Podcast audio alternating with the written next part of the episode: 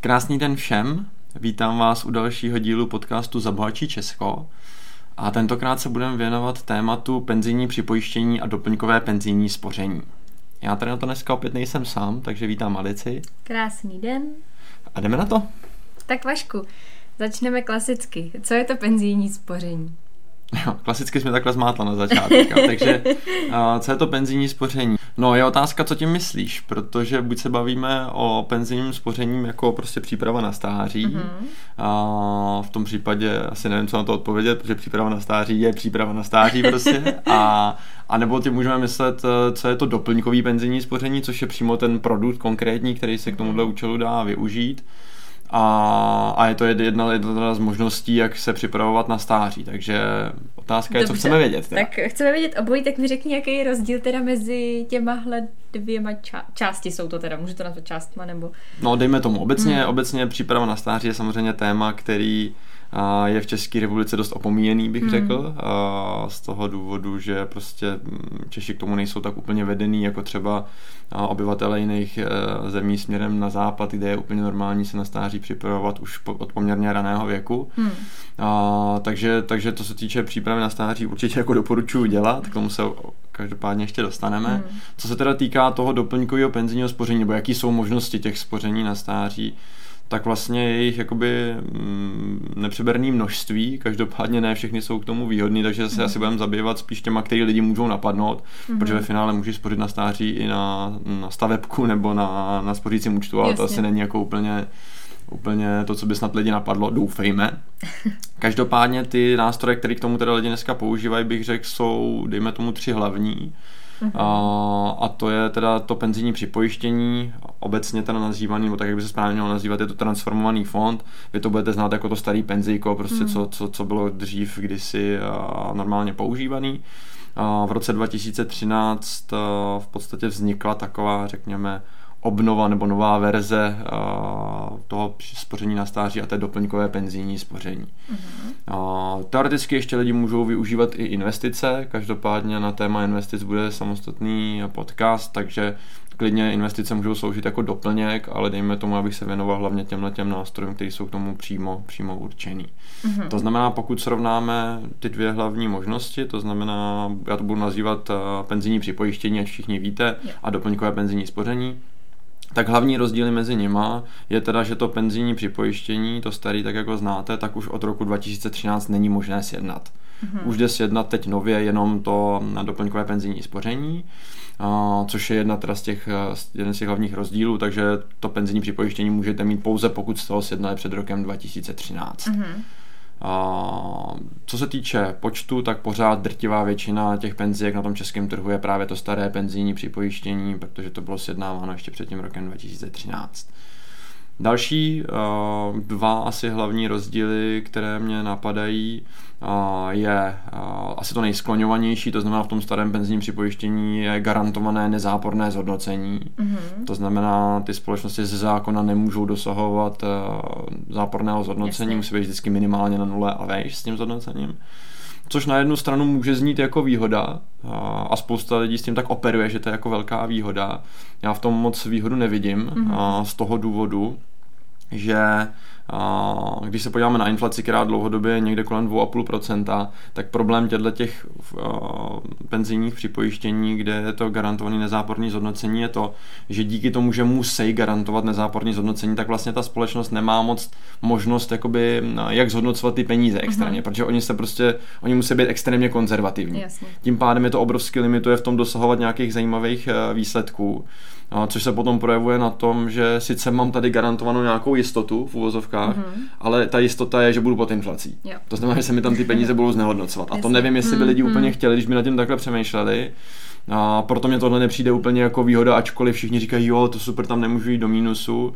A k tomu se ještě tak asi potom dostaneme u nějakých třeba jako konkrétních čísel, mm. ale tohle nevidím jako úplně, úplně největší nevýhodu. Jenom možná pro vaši představu, když vezmu ten transformovaný fondy, tak nejúspěšnější transformovaný fond má od založení zhodnocení 1,39% a za posledních pět let v průměru 1,19%. Mm.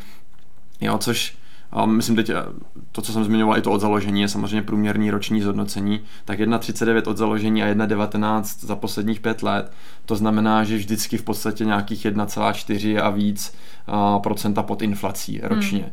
Což právě nevnímám úplně jako nějakou extra velkou, extra velkou výhodu.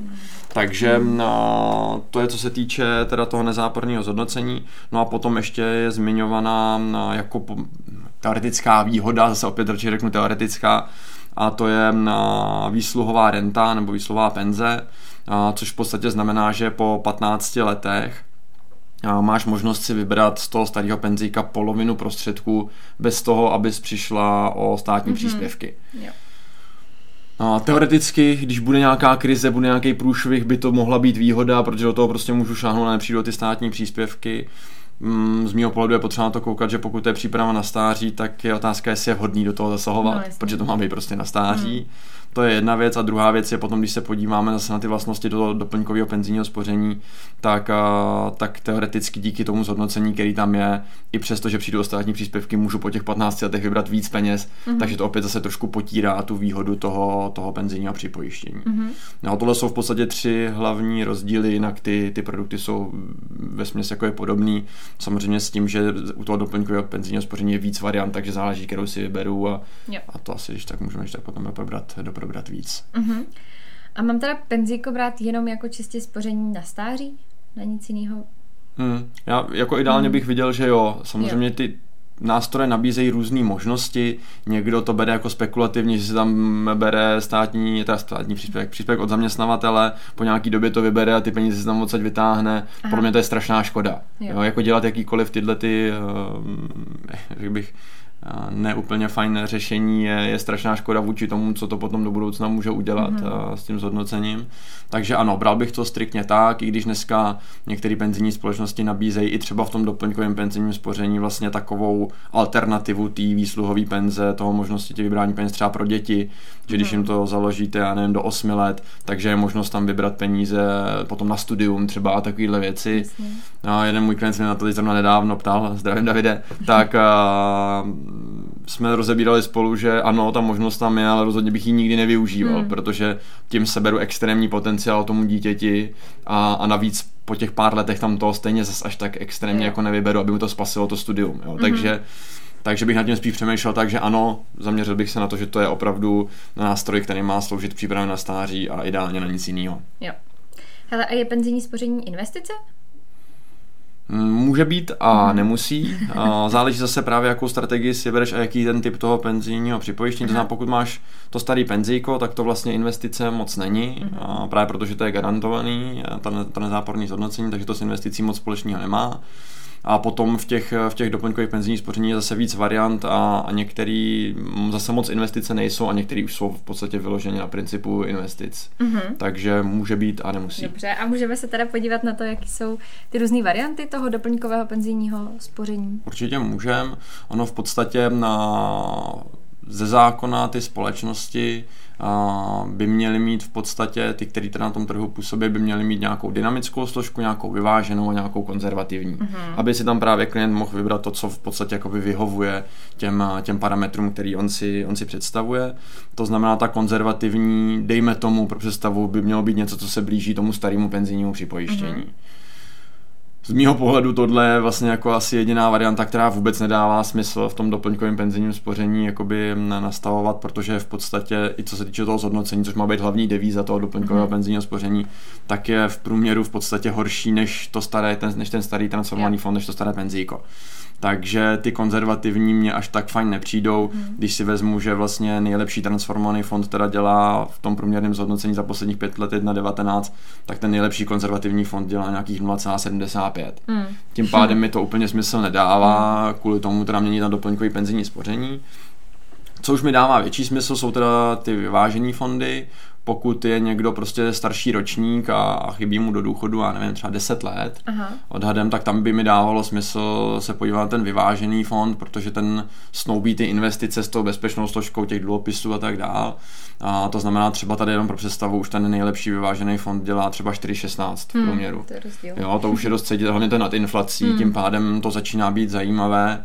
A ačkoliv samozřejmě ten potenciál může být ještě někde jinde a ono vždycky strašně záleží, který ten fond si vedete. Jo. Protože když vezmu ten opačný extrém, tak nejhorší ten, ten dluhopisový fond nebo ten vyvážený fond eh, je 1,31, což už zase až tak super není. A proto mhm. tady vždycky velkou roli hraje, kterou tu společnost vyberete. Mhm. A vzhledem k tomu, že na tom trhu je jich 8, ale na některé třeba i v těch vyvážených složkách mají dva fondy mm. různý, jo, takže je potřeba vybírat a těch, těch možností je strašně moc a tohle se asi doporučuji řešit už s profíkem, protože to nemělo by to fungovat tak, že se kouknu na tabulky a řeknu si, tak na ten fond si beru, protože je něco, ale měl bych se trošku zajímat o to, jakou strategii ta společnost má, jak k tomu přistupuje, kdo to tam řídí, všechny tyhle ty věci, které jsou podle mě jakoby dost podstatné. Mm-hmm. No a když se koukneme na ty, na ty dynamické, který vlastně, jak se ptala s těma investicemi, tak tohle už je v podstatě nejvíc na, na principu investic, v podstatě Aha.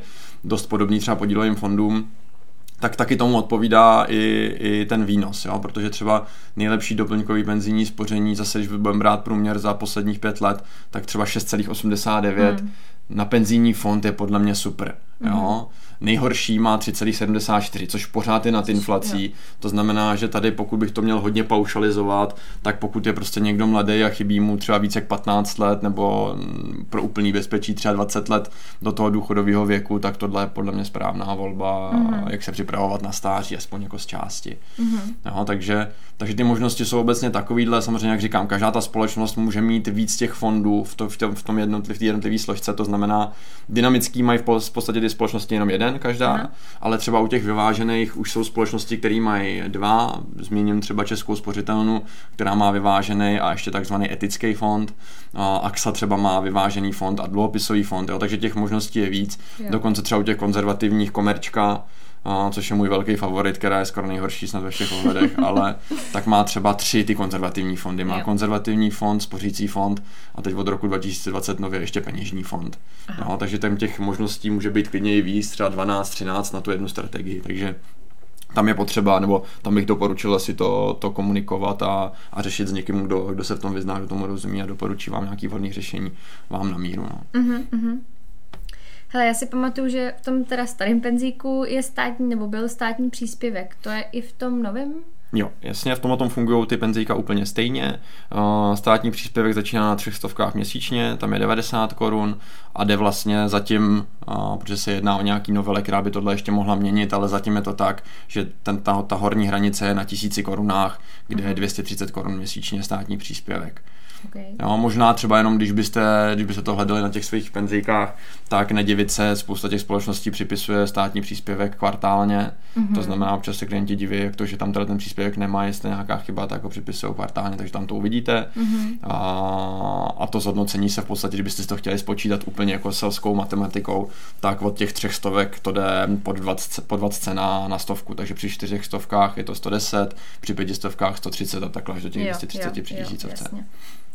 A jsou tam ještě nějaké jiné výhody toho doplňkového penzijního spoření než uh, takhle ten státní příspěvek? Mm, tak je otázka, do jaké míry to budeme vnímat jako výhodu, mm. ale hmm. dá se, dá se odečítat penzijko od základu daně, nebo respektive mm. nějaká částka. A funguje to tak, že vlastně do tisíci korun tam žádný nárok na odečet není, protože k tomu v podstatě dostáváme ten státní příspěvek. Jakmile dáváme částku nad tisíc korun měsíčně, mm-hmm. tak v tu chvíli nám tam vzniká nárok na odečitatelnou položku od daňového základu. To znamená to maximum, vlastně, který si můžu odečíst, je 24 tisíc eh, ročně mm-hmm. od základu daně, což znamená, že to přepočtu na měsíce 2000. Tím pádem, abych tohodle dosáhl a dosáhl těch v podstatě maximálních výhod, tak bych měl měsíčně dávat 3000 na to to mm-hmm, penzíko. Mm-hmm. To znamená, tisícovce dostávám státní příspěvek, od té tisícovky nahoru až do těch tří tisíc je to, co si můžu odečítat proto proč jsem na začátku hmm. řekl, že je otázka, jak moc je to výhoda, protože když si to vezmete a odečtete si 24 tisíc od základu daně, tak je to vlastně reálná úspora 3600 korun ročně. Jo. Jo, což hmm není žádný zázrak na druhou stranu, jako když už tak proč ne. A, a myslím si, že já jsem tady nezmínil poměrně jednu zásadní výhodu, tak ji zmíním teď, kterou vnímám u toho doplňkového penzijního spoření třeba právě oproti investicím, protože se mě klienti ptají, jestli není teda jednodušší a lepší, eh, když ty investice jsou mnohem dostupnější, tak se připravovat na stáří tam. Já ideálně doporučuji kombinaci, ale mm-hmm. proč to penzíko využívat z mýho úhlu pohledu vždycky?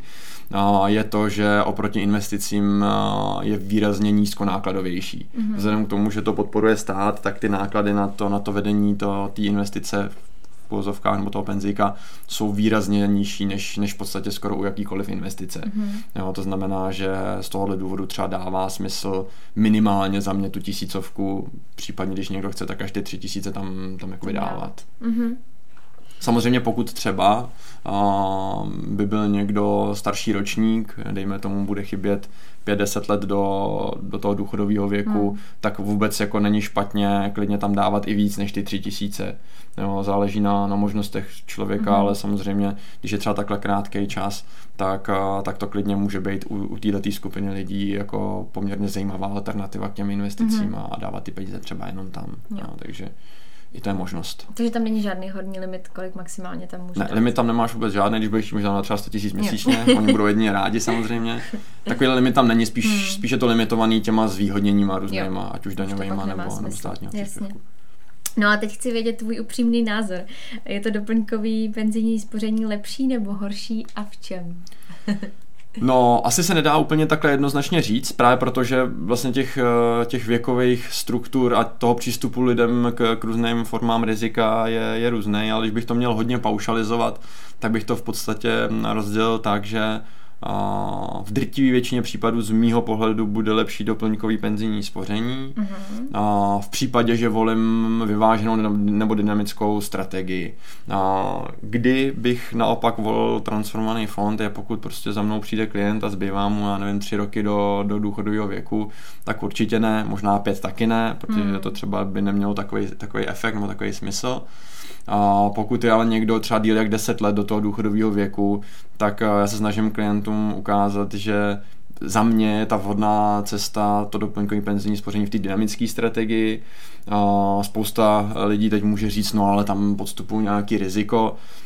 Za mě, pokud vím, jaký riziko podstupuji a bylo mi vysvětleno a vím, jak se k němu chovat a vím, jak s ním pracovat, tak je to ta správná varianta. Mm-hmm. Prostě za mě největší nebezpečí eh, je prostě to, že nevíme ne to, co se děje reálně. Jo. Jo, takže pokud se to člověku vysvětlí, tak za mě určitě dynamická strategie, protože spousta klientů mi pišně hlásí, a já mám Václav to nový, ale mají tam tu konzervativní strategii, která je ještě jako jediná vlastně horší než, než to starý benzíko. Jo. Takže mm-hmm ono se to nedá úplně takhle paušalizovat, ale, ale obecně bych řekl u mladých lidí zvlášť a protože vím, že ten podcast poslouchají převážně mladý, tak, hmm. tak bych rozhodně, rozhodně řekl, že v drtivé většině případů 99% bude lepší volit to doplňkový penzijní spoření v té dynamické strategii.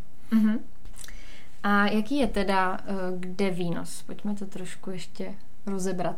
Jo, no, no, ono v podstatě, tak jak jsem říkal, těch, těch možností je hrozně moc, takže hmm. tím asi nechci úplně tady v podcastu jakoby zatěžovat nebo, nebo, nebo tady rozebírat, ale můžu třeba jenom pro představu, aby, aby si lidi udělali představu, ukázat, jaký je třeba rozdíl mezi nejlepším transformovaným fondem a nejhorším DPSkem. Hmm tím chci ukázat, jestli dává smysl přechod uh, z transformovaného fondu do DPS, tak nejhorší transformovaný fond a nejlepší DPS v té dynamické strategii teda. Jo. Takže budu brát třeba člověka, který dává tisícovku na 30 let, mm-hmm. tak ten rozdíl mezi nejlepším transformovaným fondem a nejhorším DPS dynamické strategie je 277 tisíc korun na konci. Mm-hmm. Jo, což podle mě není úplně zanedbatelný, jenom pro představu na tom eh, transformovaném fondu by bylo 531 tisíc mm-hmm. a to nejlepší zhodnocení tam je 1,19, na doplňkovém penzijním spoření by tam bylo 808 a, a to nejhorší zhodnocení je 3,74. Jo. Jo, možná jenom pro představu, když už tady máme tohleto srovnání, tak rozdíl mezi nejlepším a nejhorším uh, doplňkovým penzijním spořením mm. v té mhm. dynamické strategii je 610 tisíc dalších ještě. jo, takže právě tady těch uh, tady těch 808 tisíc, který bylo při tom zhodnocení 374 a 1 418 tisíc při průměrném zhodnocení za posledních 5 let 6,89 je zase hmm. opět obrovský rozdíl. Hmm. Jo? To znamená, že když tohleto suma sumárum schrnu, tak rozdíl mezi nej, nej, nejlepším transformovaným fondem a nejlepším doplňkovým penzijním spořením je nějakých 887 tisíc korun hmm. na spořených na stáří po 30 letech. Hmm. Jo, takže mm, ty zhodnocení tam můžou být jako různý, co ještě možná stojí za zmínku, a, tak, a, tak já jsem tady ráno si dělal takovou jako tabulku, abych, abych vám to trošku mohl přiblížit. Tak když vezmu průměrný zhodnocení všech a, transformovaných fondů, to znamená všechny transformované fondy na českém trhu a vezmu jejich průměrný zhodnocení za posledních pět let, tak je to 0,8%. Hmm. Jo, to je průměr všech. Mm-hmm. Průměr všech konzervativních v doplňkovém penzijním spoření je 0,22%. Mm. Průměr za posledních pět let všech vyvážených fondů je 2,39%. A průměr všech dynamických eh, fondů v doplňkovém penzijním spoření za posledních pět let je 5,46. Hmm. Jo, to znamená, tady vidíte, že i ty rozdíly jsou poměrně dost velký už jenom v těch průměrech a to samozřejmě hmm. bereme pořád průměr, takže ty extrémy můžou ještě výrazně víc vyčinívat hmm. a proto tam je jako hodně velký rozdíl i mezi těma jednotlivými strategiemi, zvlášť čím díl nám zbývá do toho důchodu. Jo. Jo, takže, takže ty čísla, jak jste sami viděli, jsou v řádech vyšších stovek tisíc, až to může přecházet klidně do milionů korun na rozdíl mezi jedním a druhým penzíkem. Uh-huh, jo, proto, uh-huh. proto se vždycky usmívám, když slyším názor, že penzíko jako penzíko, ne? Jo, jo, jo. Já říkám, no tak jestli je pro vás mega nic, tak potom je penzíko jako penzíko. Jasně, no. Hele, a je lepší mít teda to doplňkový penzijní spoření anebo investici? Případě asi to hmm, dynamický. Neřekl bych, hmm. neřek bych že, že je lepší nebo horší, zase přesně záleží jako jakou tu variantu, ale pokud bych teda srovnal asi to, kam tím míříš, tak jestli je lepší mít dynamický DPS nebo, nebo investici, se říct nedá zase opět, protože každý má nějaké svoje výhody. Mm-hmm. Jo, dejme tomu, když budu vnímat jako hlavní výhodu DPS, tak je to, že je nízkonákladovější než investice v drtivé většině případů. A co se týče hlavní výhody investice, je dostupnost. Jo, mm-hmm. To znamená, když je vybírám ty peníze, tak tam nepřicházím o žádný příspěvky ani takové věci jako předčasně, takže je to takový jako variabilnější, dejme tomu je, něco. Hmm. A když měním nějakou strategii nebo, nebo ten fond jako takový, tak tam třeba neplatím poplatek, což možná třeba za představu ta změna na třeba té penzijní společnosti, tam je teda strop, pro hmm. stop té pokuty je nějakých 800 korun, pokud se nepletu, takže to není nic jako dramatického, hmm. ale třeba v té investici nic takového není. Jo, Zase jo. jsou tam prostě vyšší ty poplatky poplatky většinou v porovnání s tím doplňkovým penzijním spořením. Takže nedá se to určit, za mě prostě ideální je kombinace obou dvou variant. Mm-hmm, mm-hmm, jasně. Ale teď mě napadlo, že jsem se vlastně za celou tu dobu nezeptala, kdy vlastně bych měla s penzíkem začít. no, to je, tak to je docela důležitá otázka. Uh, Kdy začít? No, ideálně co nejdřív, samozřejmě. Já protože mám pocit, že na lidi funguje, až když teprve slyšejí čísla, mm. tak, uh, tak já tohle mám vždycky jako pro své klienty připravený. To znamená, pokud bych pořád počítal, že teda budeme dávat tisícovku měsíčně, tak jenom pro představu, když začnu v 50, mm-hmm. se fakt jakoby nějak víc připravovat, což bohužel dělá většina Čechů, tak na to stáří od těch 50 eh, tam budu mít připraveno nějakých 190 tisíc. Mm. Z čehož ještě jenom pro představu jsem tam 120 tisíc dal vlastních. Jo. Takže tohle není podle mě úplně ideální, protože pokud chci mít životní úroveň nějakou slušnou, nevím, třeba 20 tisíc, i kdybych řekl jako minimum mm. za hmm. mě, tak a tohle mi vystačí na nějakých 9,5 měsíce, což no, není jasný, úplně no. asi jako ideální. Mm v 25 letech, pokud bych začal, což je takový jako za mě nejzaší termín, kdybych se snažil začít, mm-hmm. je prostě po vysoké škole, jakmile začnu pracovat, pokud jsem teda studoval vysokou školu, tak jakmile bych začal v této době, tak už při té tisícovce tam budu mít v těch 60 letech, kdy je vlastně nejdřívější možnost výběru mm-hmm. těch peněz, tak milion 369 tisíc. Mm-hmm což už je opodstatně, jako podstatně zajímavější. Mm. A z čehož tam teda dám 420, to znamená ten čistý výnos, už jsme tam někde kolem 940 tisíc, což je podle mě zajímavý. Mm-hmm. No a teď, teď se dostaneme k tomu teda, co bych doporučil. Jo. Tak já bych doporučil, a, na mož, záleží samozřejmě na možnostech té rodiny a to co, to, co bych ideálně chtěl dosáhnout, co se snažím dosáhnout u svých klientů, je jedna ze dvou variant. Mm-hmm. Pokud eh, ty finanční možnosti nemají až takový, tak aby na, začaly v 15 letech toho dítěte. Mm-hmm kdy vlastně ono samo může chodit na brigádu a, a tohle by třeba mohla být jedna z věcí, na kterou, kterou by si mohlo platit samo, aby bylo finančně gramotný. Hmm. Takže pokud by začal v těch 15, tak už tam bude mít v těch 62 miliony 421 tisíc, hmm. což eh, při vlastních eh, vložených penězích 540 tisíc znamená zase milion 900 tisíc hmm. necelých eh, výnos, hmm. Hmm. což je podle mě zajímavý. No a to, čeho se snažím dosáhnout vždycky, protože to podle mě ideálnější, je hned, jak se to dítě narodí. Mm-hmm. Protože zase, když vezmu jenom tu tisícovku, tak v těch 60 už tam bude 5 milionů 360 tisíc. Mm-hmm. Pro představu 720 tisíc uh, vámi vložených peněz.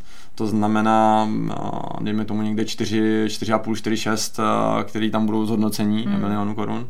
No a jenom představu tohle teda znamená 18 tisíc měsíčně pasivní příjem jo, což už je podle mě docela hezký na to, že dávám tisícovku stranou. No a moje ideální představa je prostě do 15 to dělám já pro to dítě, v 15 ho pošlu na brigádu a tohle je jedna z věcí, kterou si z té brigády prostě budeš platit, protože mm-hmm. jednou se budeš mít zatraceně dobře. Mm-hmm. Takže pokud to schrnu na závěr, čím dřív, tím líp. Pokud mm-hmm. na to ty možnosti jsou, tak začít už při narození mm-hmm. a nemusí to být hned tisícovkou, může to být eh, třistovky, pětistovka, to je vlastně jedno, ale využít tam toho času, protože mm-hmm. největší přítel peněz je čas. Mm-hmm. Navíc si myslím, že u těch vnoučat a strašně, nebo myslím, a to vlastně jako vím, dost často se stává, že a, že babičky, dědečkové mm. chtějí přispívat těm mm. dětem na něco, tak proč ne? Prostě nechat si to poslat všechno od nich naučit a tohle tu jednu sumu jo. potom poslat uh, tomu dítěti na to penzíku a může to být velmi zajímavý. Z takhle mm. složí rodina, tak ta tisícovka vůbec nemusí být problém třeba. No, jasně, no. A, a nádherných uh, necelých 5,5 milionů mm. potom uh, to dítě bude mít v těch 60 letech. Mm. No a navíc výhodou samozřejmě je toho, že když to je to doplňkové penzijní spoření v té v dynamické strategii, tak vlastně ty peníze jsou zainvestované na akciových trzích, takže i to se přizpůsobuje té hodnotě těch peněz, protože samozřejmě spoustu lidí hmm. napadne, no jo, ale otázka je, kolik to v budoucnu bude, tak tohle je zase super, že ten nástroj prostě funguje s tím trhem, takže, takže to prostě bude odpovídat té hodnotě těch jo. peněz, což, hmm. což si myslím, že je taky velmi podstatný. Hmm. Takže ty než uh, takový to, podle mě klasika Češi hodně dělají, že se narodí dítě, tak zakladají stavebko, tak ty místo stavebka by si založil benzínku. Přesně, prosím hlavně nezakládejte stavebko. Jo, to, to bylo dobrý před 158 lety asi, dneska už ne, ano, radši, radši penzíko, protože pro to dítě, pro to dítě to udělá tisíckrát větší službu, než, hmm. než to stavebko, podle to mě. Jo. No super, tak já moc děkuju, že nám všem podle mě konečně nám je jasnější tohleto téma a už v tom nebudeme plavat.